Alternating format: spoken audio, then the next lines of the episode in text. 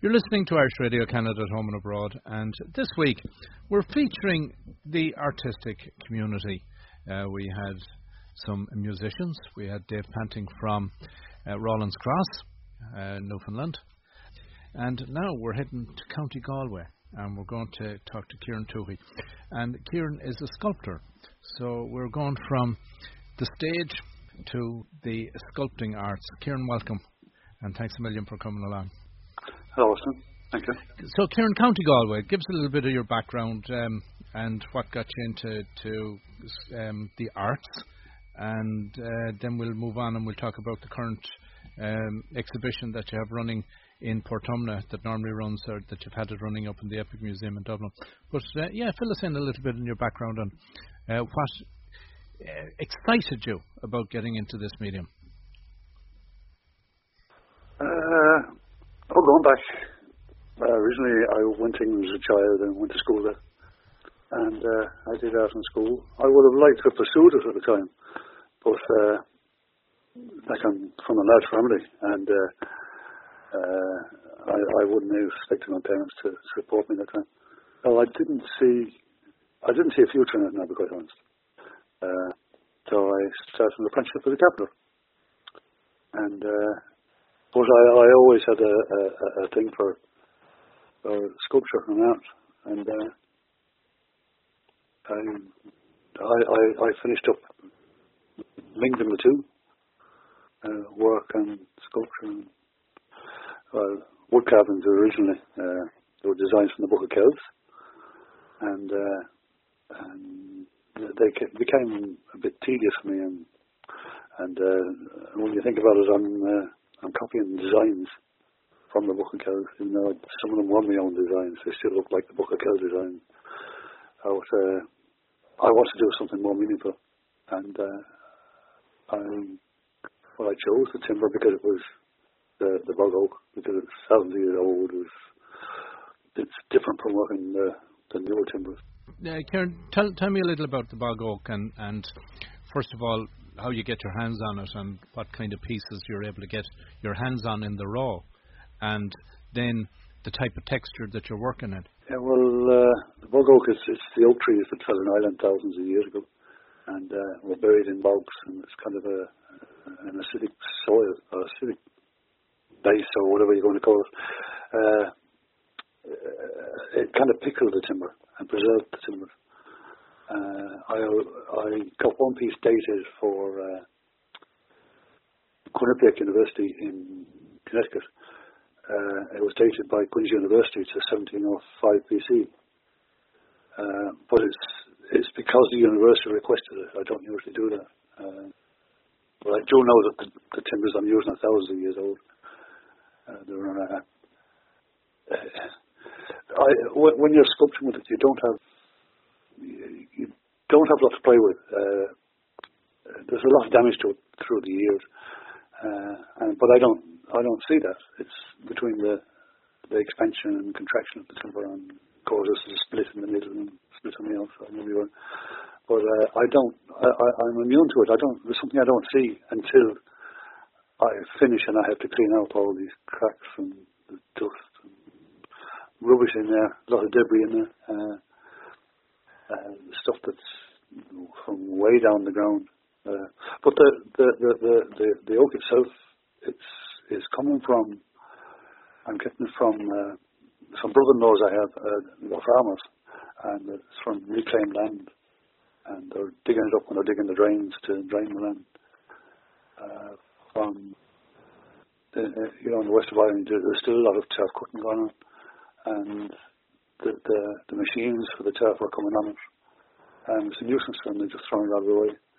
So I've been lucky enough to meet people that came across this and they're able to get it. Uh, they bring it out to the side of the road for me and I just get a lorry with a crane on and pick it up. But, you know, it takes a few years to dry out then.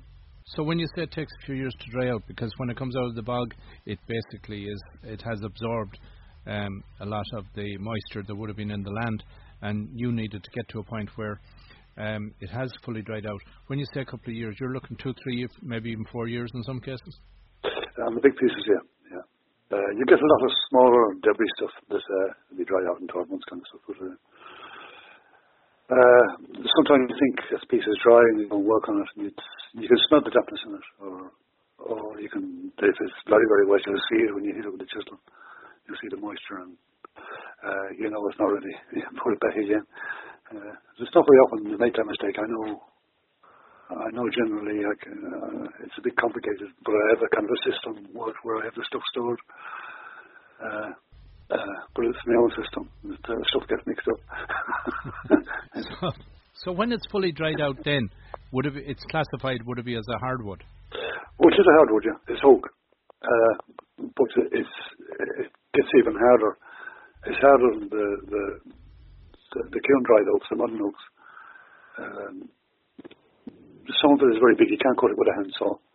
Uh, you might use a chainsaw on it, but you can see you'll see sparks coming off it uh, when you've hit the hard stuff. And uh, and the same with the chisels. It's very hard on chisels. You're constantly sharpening them. And, uh, it's like the my favourite chisel now would be a half inch ordinary woodworker's chisel. I'll take the bulk of the stuff off with that. Uh, but I have four of them, and I sharpen all four together. So, so I'm not sharpening every five minutes. I'm sharpening once a day, kind of thing. Uh, are a range of about 50 different chisels, but it's only it's only maybe a dozen I use constantly. So then, when you look at a block of wood, are you able to see from that block of wood what the end product you're trying to achieve is, what you're chipping away to get to? Uh, sort of. Uh, I know exactly what I want to do with the wood before I start. Uh, uh especially if you want to use it, I, I use it as a material. I don't try and imagine a spirit in it or something like this. Uh, I don't talk to it either. But if you know what you want to do, you've got your mind made up you want to do, and you then you can imagine what you want to do in the timber and work on it. Then I I don't really sketch before I start uh, because of the timber you have to. Uh, you have to move things around. So there might be a, a big crack where you want to put a head in and you move the head a little bit or something. Uh, I suppose where I'm coming from in a way is like, have you things in your head, ideas in your head, that you're waiting to find the right piece of wood in order to implement it? Um, maybe there's a bit of that in it, yeah. Yeah, yeah, there is a bit of that. Um, but it, it, it's generally, generally I just go and look for pieces for my idea. Uh, and it could be uh, if I want to do big pieces, I'll be looking at the big pieces for the idea. If I want to do smaller pieces, it's the smaller pieces I'm going to be looking at. But I suppose you know it's like uh, what I'm saying in a way is that you know if you if there's something you an idea that you really like to craft, uh, and you know you'd like to do it in a certain size, that when a piece of wood appears on the horizon, you're kind of saying, I've been waiting for that piece of wood. Now I can actually carve it. Well, I I have most of the, the different sizes. I have the timber in storage already. Uh, but the, you're talking about that, I, I did come across a piece once. Uh, it was it was in a bog, boggy land, and I couldn't get a machine in to get it out. And it was there for two years, and I knew what I wanted to do with it, and I was saving this idea for two years. Uh, I eventually got it out, and uh, of course I had to wait for another couple of years before it dried. And uh, it was about 10 feet long, uh, a lot of cracks in it, full of rubbish. And uh, I had two ideas actually, and I think it was to cut it in the middle, turn it upside down, put the flat ends down, and it was the piece that was sticking out. Uh, one was a poorhouse, and one was called Selfless People, which was about the immigration to America or Canada, or the coffin ships. Uh, before you start, the timber is very unpredictable sometimes, so I, I, I knew exactly what I wanted to do, but I still started pulling at pieces that were sticking out, and a massive chunk came out, uh, and it left the timber looking like a like a, a log that had a. It looked like a slice of pizza that was missing out of the log, and I was I really truly like and so many years waiting to do this idea in this particular piece of timber that uh, uh, I was just devastated, and I threw it on the ground, and I actually kicked it. And it's not something you do with kick polo because it's, it's hard on the toe. But uh, uh, I started on another piece I was at at the time, and then I thought, oh, what I was doing, it was a, a, a coffin ship, uh, what I wanted to do on that piece was a coffin ship, a funeral on board the ship, where they were burying a child on one side into the sea and burying a man on the other side into the sea. Uh, but the piece that was missing was turned out, I was thinking it, was a sense of loss. Loss of life. Uh, they've lost their homes, they've lost everything. Uh, and their, uh, their only saving point was to go to America or Canada. Uh, but it was just the piece that was missing was essential to the piece. It just happened to be coincidental that it happened that way. And the piece that I actually took out is uh, a piece that's in Ireland's Great Hunger Museum at the moment. And, it was a thank you to the Choctaw. But that came out from the same September.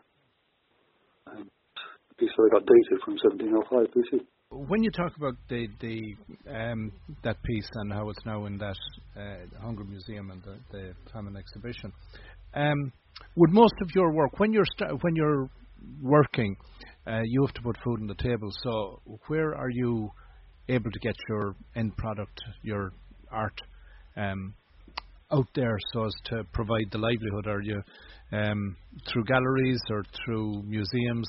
Where would you primarily be able to work? I have had exhibitions and so work through galleries. Uh, it's not very profit- profitable actually. Uh, and I'm doing this exhibition, the one in Dublin and the one in Portumna, uh, and I'm self-funding it. Um, I have no other income than that. I've, well, I, am I'm, I'm working on savings that I had. I, I used to work for a living as well as work as an artist, but now I'm full-time as an artist, and it's taken a few years to put this exhibition together. So, so uh, uh, I, I genuinely don't don't know don't know what's going to happen after. Whether the exhibition stays together and, uh, or I sell it or, or what.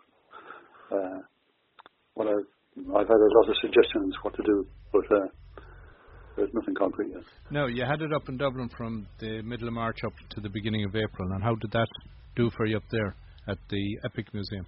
Uh, uh, outstanding. The amount of people that come in to see it was, um, I couldn't.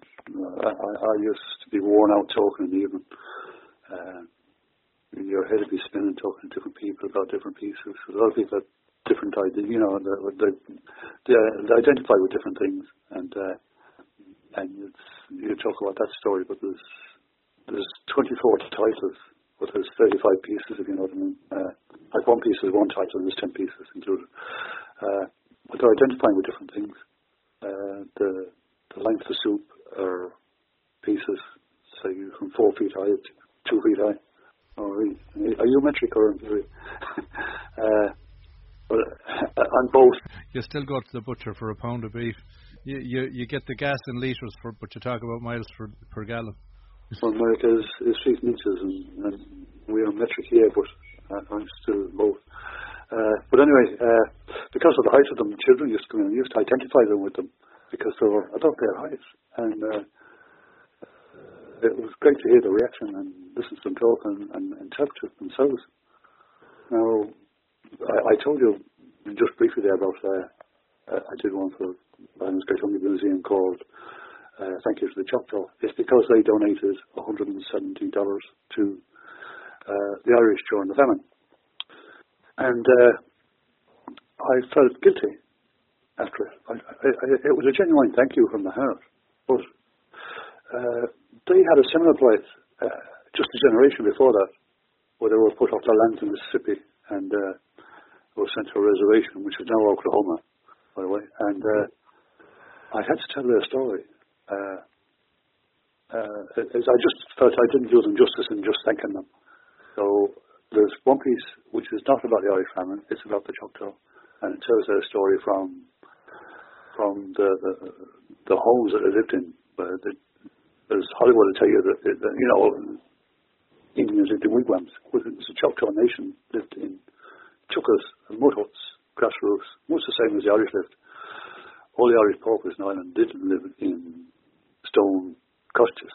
Uh, uh, uh, they, uh, like they'd only have an acre or, so, and they might divide it with their son and have two of them had arcades. They, they couldn't afford to be building building stone cottages.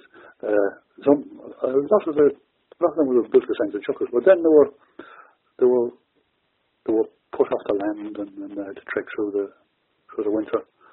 Uh, I think there was twelve thousand of the tribe on this march. Only six thousand survived. They had no no uh, children survived the march. No old people, wise men, uh, the medicine men all perished because they were they were older generation. And uh, uh, it's only when they got to their their reservation, the you know the Oklahoma. I think it's is it called Mountain Fork or something. I'm not sure about that, but it's in Oklahoma now. Uh, they got a chance to grieve, and and uh, at the at the top of the sculpture there's there's a, a woman with a newborn baby, and there's the, the people, the the Choctaw, uh, actually grieving for their dead there. And the piece contains about 70 figures between uh, the living and the dead. Uh, the, the, the dead died along the road. Uh, the ground was too hard to bury them, so they, they reverted to burying them in the trees. Uh, and uh, they buried them naked in the trees actually because they needed the clothes uh, that they were promised. Uh, they were promised clothes and blankets and food. Never arrived to them. That's the main reason why they perished actually. It wasn't just the cold. Um, I had the privilege a few years back here in and met some people from the Choctaw uh, down in Oklahoma, and uh, I know that their um, memory uh, is a living memory relative to the relationship between the Choctaw and the Irish. Yeah. The exhibition is now in um, Portumna in the workhouse, and I had the privilege of um, uh, doing a tour in uh, there. Uh, Steve Dolan organised it for me uh, a few years ago. Um, and that is also a fascinating location steeped in history and a dark history. Um, so you're over there until May. Yeah, yeah. I was actually there uh, all morning today, uh, talking to different people that was coming to see the exhibition. And unlike Dublin, in Dublin we had to be there full time because we had to uh, we rented a building and and uh, had our own insurance, public liability and employee liability. I had to go through all the ropes. But in Portumna it's different. Uh, they are they're showing the exhibition there, and uh, I don't have rent to pay or stuff like that. It's uh, it's putting out a lot of costs. But I wanted to go to Portumna in the first place anyway, because some of the some of the bog oak is coming from that area. You mentioned how you know you've dipped into your own resources, savings, and all that to to put this exhibition on. So, um, given the number of people that are coming through and that are seeing it, are you finding people are coming up and wanting to actually buy some of the pieces that you have on exhibition? Yes, um, but if I sold one or two, if I sold a few pieces in Dublin, I wouldn't have had an exhibition uh, to come to Portumna. It's not it's not only about the money. It's it's this is a story uh, has to be told.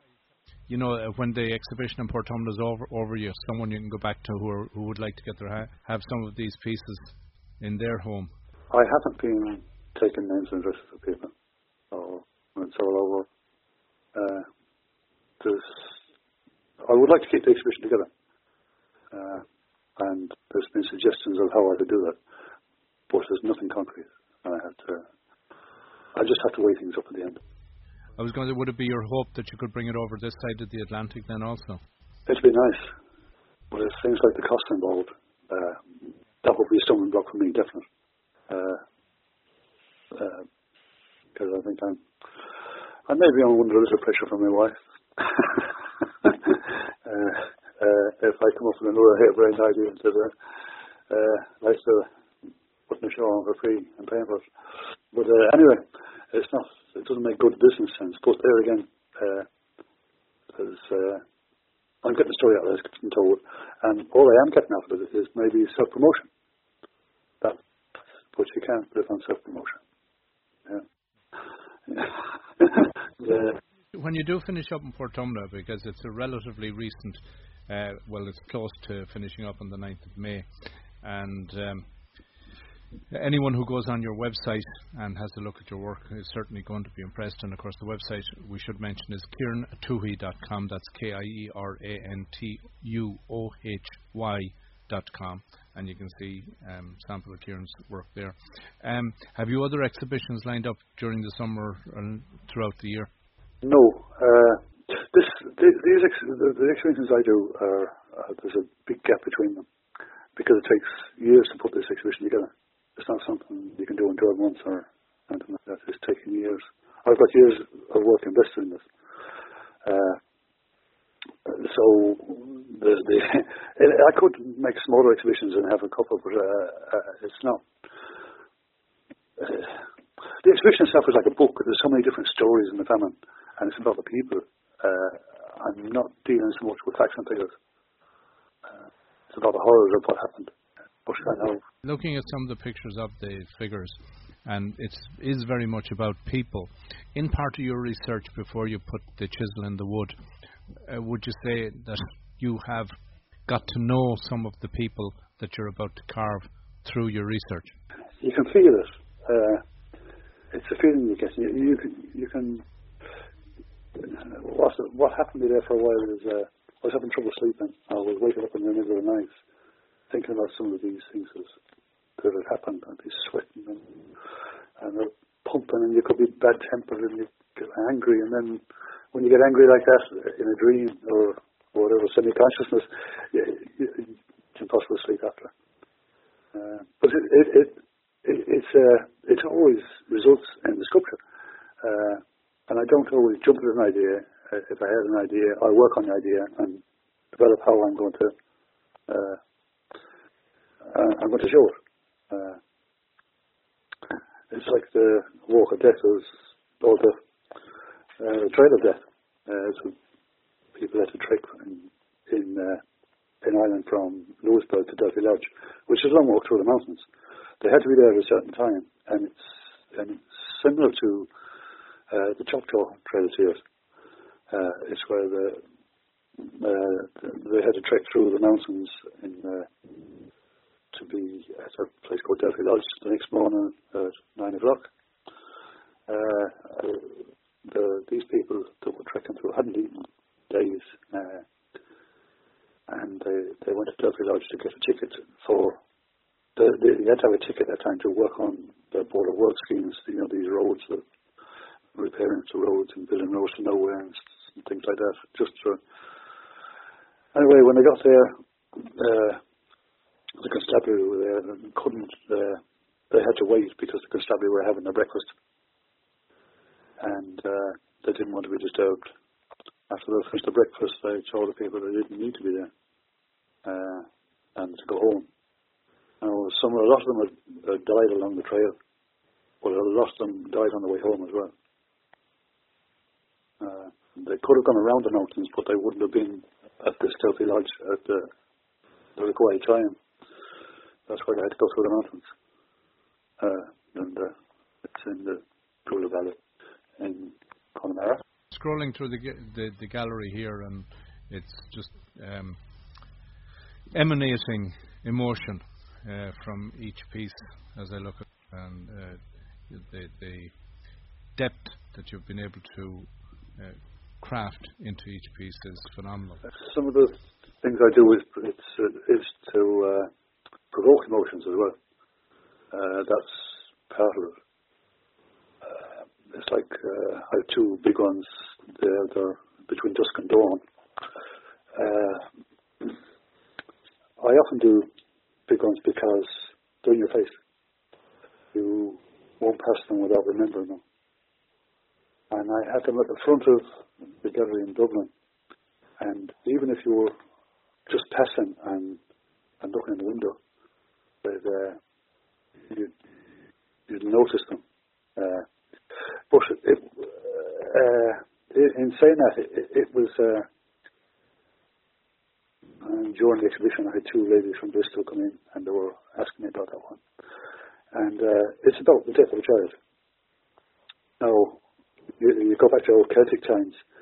Uh, it was bad luck to to have a, a, a baby dying, and uh, you couldn't bury child during the daylight because the daylight couldn't get on the child. You'd, you'd infect the daylight. So it had to be done at night so the, the bad vibes or bad fairies and, and wouldn't get into the uh, and infect everybody else. Anyway, uh, there was another story then that the Catholic Church. I saw a lady uh, kneeling as a ditch one day outside the graveyard, and it's because the Catholic Church wouldn't allow unbaptized children to be buried in consecrated ground. Now, it's only recent years that that's been changed, but uh, it just struck me as that's wrong.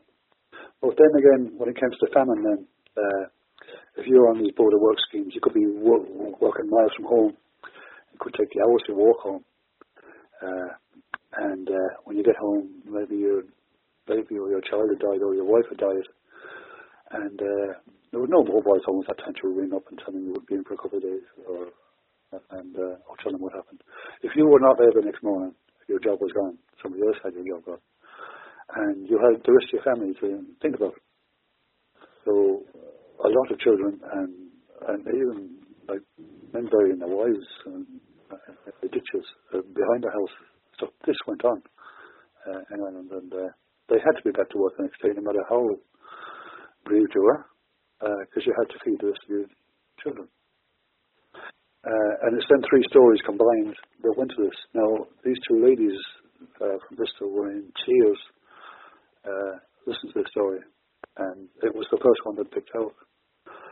And I had to say to them, look, I can see how you distressed you are here in this. Uh, there's a lot more distress in this exhibition than that, and I'm not telling you any more. But they went around the exhibition themselves and figured stuff out. Uh, pretty good actually. Uh, but I didn't tell them anything else, so they were so distressed at, at that one. And that wasn't, even though that was in it, if they hadn't asked the question, they would have gone away and remembered it anyway because of the size of it. Switching gears slightly, I know when you would have been in Dublin, you'd have had the opportunity to have a look at the sculptures that are on the uh, the um. Um, Liffey um, bank down there, the Jeanie Johnston, and I, I'm sure you you're probably aware that the mirror of those sculptures or the other complement of those sculptures are, is in Toronto. Yeah. Because of course Dublin is where they were leaving and Toronto was when they were arriving. So there's a beautiful Ireland Park in Toronto has a, a permanent exhibition that matches that, and um, there's a, there's a great awareness. The sculptures in Dublin uh, were, done by Rowan Gillespie. He's absolutely outstanding sculptor. Uh, and this, where I have my exhibition in Dublin, is between uh, Rowan sculptures and the Jeanie Johnston. Uh, I, maybe one day I might get to Canada to see the ones in Canada. They're absolutely outstanding. Uh, the pictures I've seen of them. But uh, the week before, the Ireland's Great Hunger Museum have a, an exhibition in Dublin Castle at the moment and uh, I had actually met Rowan there, and he was telling me that uh, he, he has sculptures in Australia as well. And uh, uh President Higgins went over and unveiled them and uh, and launched them, and uh, Australia was that impressed. No, he did some in, in Van Diemen's Land or Tasmania, sorry, and Australia. And they're that impressed with his work that they commissioned him to do more work, so he's travelling backwards and to Australia at the moment uh, doing more sculptures there. He's, he's an outstanding artist, and he has work in Ireland's Great Museum as well. Kieran, you and I should wrap up. I could talk to you for hours, but we don't have hours, unfortunately. It's been an honour and a privilege to chat with you. I'm, I'm moved uh, looking at the pictures of your work. I can only um, imagine the emotions that would uh, come to the fore when actually seeing it. Um, and it certainly is very, very impressive and, and very moving. And um, hopefully, it would be wonderful if it could be possible to ever get it over to this side of the Atlantic and um, bring it to the place where the Irish arrived and uh, the many Irish over here who um, are very aware of the famine, the impact of the famine, but at the same time um, have been inoculated against a lot of the emotion over the 150 years. Yeah. Thank you. Uh, it's been an honour for me to talk to you. Uh, uh, like what you said then about bringing it to Canada as well. I actually was in Canada myself once. Uh, I was in Canada in 1954. My parents, before we went to England, I was only a baby. Uh, my, my mother and father and myself were on the same passport. Uh, and he went to Quebec. He only stayed there a few months, six months or whatever, and uh, uh, went back to England and then came back to Ireland again. Get the same thing at that time. Uh, so I was in Canada, I just don't remember. Well, I'd love to return, actually. yeah. Well, you were you were in the right place when you went to Quebec because, of course, that's where the ships were arriving to Grosse Isle, and uh, that's an area that I know you would have particular interest in as well. Uh, that uh, it is uh, a remarkable place to visit and the to see what the famine ships arrived into and just to try to imagine what it must have been like. I, have interviewed some of the scholars who have studied that period and, and are very much um, informed. And I remember putting a question to one, um, and it was, you know, in the height of the famine year, when you look out from Grosse Isle, uh, given that the St. Lawrence is frozen for a period of the year and is only open for a certain number of months, I was contemplating, based on the number of over 100,000 who arrived in one year, there must have been hundreds of ships tied up at the same time out from the um, uh, immigration station at Isle. And he said, yeah, there were, and the people were dying on board those ships within sight of land. And it's horrendous when you consider that they'd made it across the ocean. They'd got down the St. Lawrence. They were looking at the, the station, the land where people were, and they didn't make it. Well, I don't know if you're in a hurry now enough, but I, I know there was there was a, a, a line of ships three or four miles long, uh, tethered, uh, just waiting to get there, and they couldn't uh, they couldn't disembark because they all had to be inspected. But uh, one is a story about uh, there's a ship called the Hannah. Uh, it went down in the mouth of the St. Lawrence uh, the end of April 1846. It, it had left uh, Warrenpoint in Northern Ireland and uh, sailed over. Uh, the, it was an ice sheet because the St. Lawrence hadn't, it was still frozen. It, it was uh, just one of them years when it didn't, didn't uh, uh, defrost early enough. And uh, it's a horrible story about the ship was sinking, and uh, the captain escaped with some of his crew on the only lifeboat that was on it. Before he got off, he nailed one of the hatches down. Now, I've read the reports on this from the time, though it's not it's not a story I read in the book. It's uh, it's a genuinely from the reports at the time. Uh, nailed down the hatch well, that has stopped the air from escaping, so it stopped the water from getting in. yeah, but the, the, the, the porpoise couldn't get out. So when he was gone, then the, some of the other crew ripped off the hatches and let him out.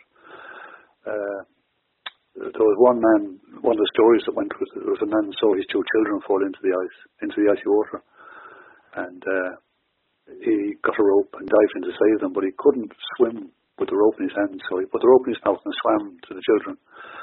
Unfortunately, he didn't save the children. They couldn't get to them in time, and uh, he was rescued himself onto the ice sheet. But when he was rescued, he had no teeth because the rope had pulled the teeth out. There was, I think, I'm not sure, is it 39 or 49 people were unaccounted for. Now, in my sculpture, uh, I have, I have uh, just the ribs of the ship at the bottom of the sea with the, what I'm calling them the ballast intact because the ships at the time uh, were delivering uh, timber to England. Because at the end of the Napoleonic Wars in England, uh, timber was very expensive bringing it from uh, from Europe, especially when Germany and France and all the countries over there wanted it. And also to bring it into England, there was a tariff. To bring it from Canada, which was part of the Commonwealth, there was no tariff, and it was also cheaper to buy in Canada both the ships would be top heavy then going back. Uh, they like to blow over in a storm or heavy wind. So the people used the ballast. Uh, um, uh, they'd had to carry something else to stop it from rolling over. Uh, just the people took the place of the ballast And they charged people for it, which has made it very profitable for the companies at the time. But they weren't designed as as uh, passenger ships. They were they were uh, cargo ships more than passenger ships anyway. But they were they'd, they'd build a few bunks and got into them. There'd be a few people in each bunk, or uh, I forget what you call them. They're not bunks anyway. They were boards and all. Yeah, yeah.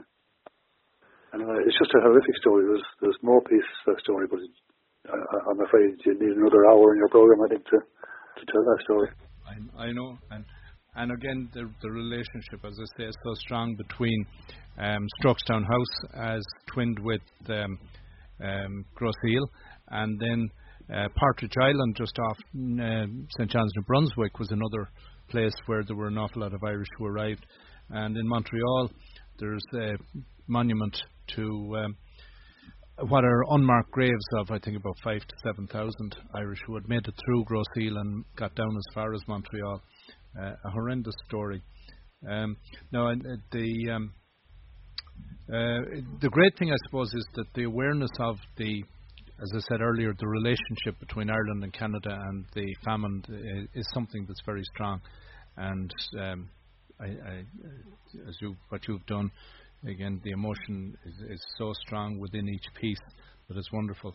Um, Kieran, we've got to wrap up here. Um, I want to thank you, Kieran Tuohy, for taking the time, time now. Again, I'm going to say the website is Kieran Tuohy, that's K I E R A N T U O H Y dot com. And um, I'll be back in Ireland in May, and unfortunately, it'll be after you've closed the exhibition in um, Portumna. Otherwise, I would have been heading fair, fairly quickly to it. Um, you never know. I don't know what's happening yet. Well, with luck, Steve Dolan might extend it. never know. As I said, thank you very much indeed. Austin, thank you very much.